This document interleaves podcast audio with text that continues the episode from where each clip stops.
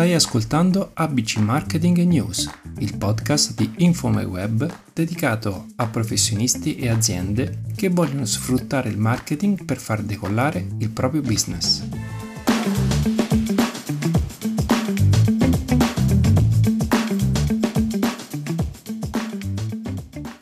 Ma ciao, io sono Brendan Cherchier e oggi ti voglio parlare del product placement e di Squid Game. Il successo planetario di Squid Game, la serie televisiva disponibile su Netflix, divenuto già un vero e proprio cult, offre la possibilità di parlare di un argomento legato al marketing molto interessante, il product placement, ossia il collocamento di prodotti all'interno di programmi televisivi, show, film, serie, video musicali e molto altro. Vans, fashion brand noto per le sue sneaker, in queste settimane ha guadagnato diversi milioni proprio grazie a Squid Game, il quale ha generato un vertiginoso aumento delle vendite delle sue slip-on, pari al 145% nei giorni seguenti alla messa in onda su Netflix. Cosa lega questo boom di vendite alla serie coreana? Semplice. I protagonisti di Squid Game indossano queste scarpe. Per non parlare di vari meme e tormentoni, molti brand stanno cavalcando ma di queste tecniche te ne ho già parlato in precedenti episodi, come real time marketing o l'instant marketing valoriale. Vendere i prodotti legati ad un film o una serie è un mercato florido che ha spinto Netflix, ad esempio, ad aprire un vero e proprio e-commerce pieno zeppo di felpe, magliette, cappellini e gadget delle proprie serie TV. Un side business che può fruttare un bel giro d'affari visto che i fan delle serie tv adorano indossare e mostrare la propria vicinanza ad esse. Torniamo al discorso iniziale. L'inserimento di prodotti specifici nei film o serie tv, rendendoli riconoscibili allo spettatore. È una forma di advertising nata nel cinema stesso, visto che il primo caso ci riporta niente meno che ai fratelli Lumière con il loro Washing Day in Switzerland, dove piazzarono un sapone del marchio Unilever. Un'evoluzione che si è accompagnata alla progressiva diffusione del cinema, come dimostrano casi memorabili come E.T. l'extraterrestre del 1982, che riuscì a far segnare un fantastico più 70% di vendite ai dolcetti di Hershey, a danno delle M&M's, che invece declinò l'offerta di comparire nella pellicola come non menzionare gli occhiali presenti su Matrix, divenuto così oggetto del desiderio di milioni di persone. Uno degli esempi nostrani, invece, è quello di Coca-Cola e Mille, il videoclip di quest'estate del brano di Fedez, Achille Lauro e Orietta Berti.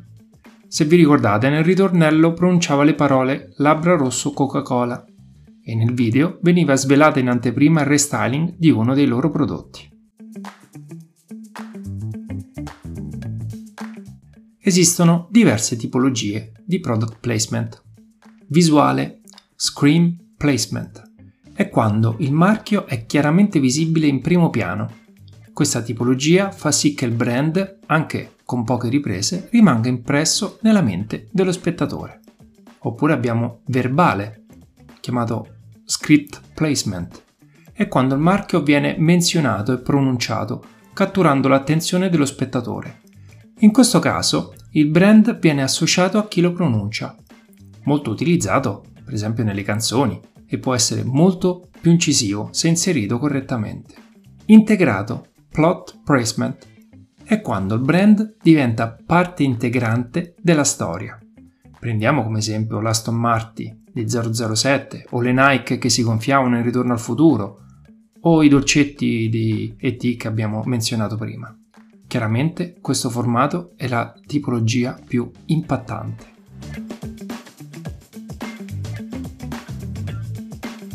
Per evitare frodi e pubblicità occulte, le normative mondiali e anche quella italiana sono molto specifiche al riguardo e obbligano ad avvisare il pubblico della presenza e diverse limitazioni. Il Codacons, proprio sul video di Fedez, aveva effettuato un esposto all'antitrust per non aver adeguatamente informato gli spettatori.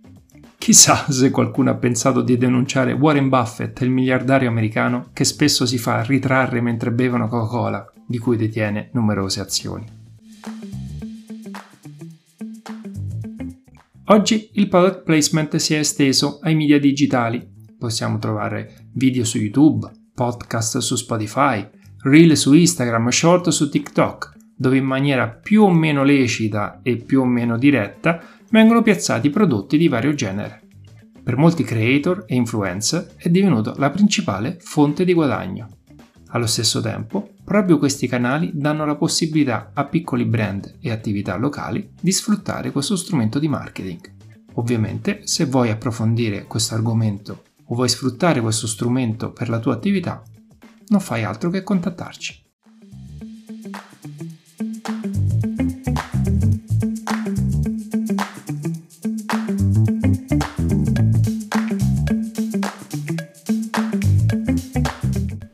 Grazie per aver ascoltato questo episodio. Se vuoi inviarci commenti, suggerimenti, per ricevere maggiori informazioni o consulenze per migliorare il tuo marketing, scrivici a podcast.infomyweb.com. Ci trovi su Facebook, Instagram e LinkedIn.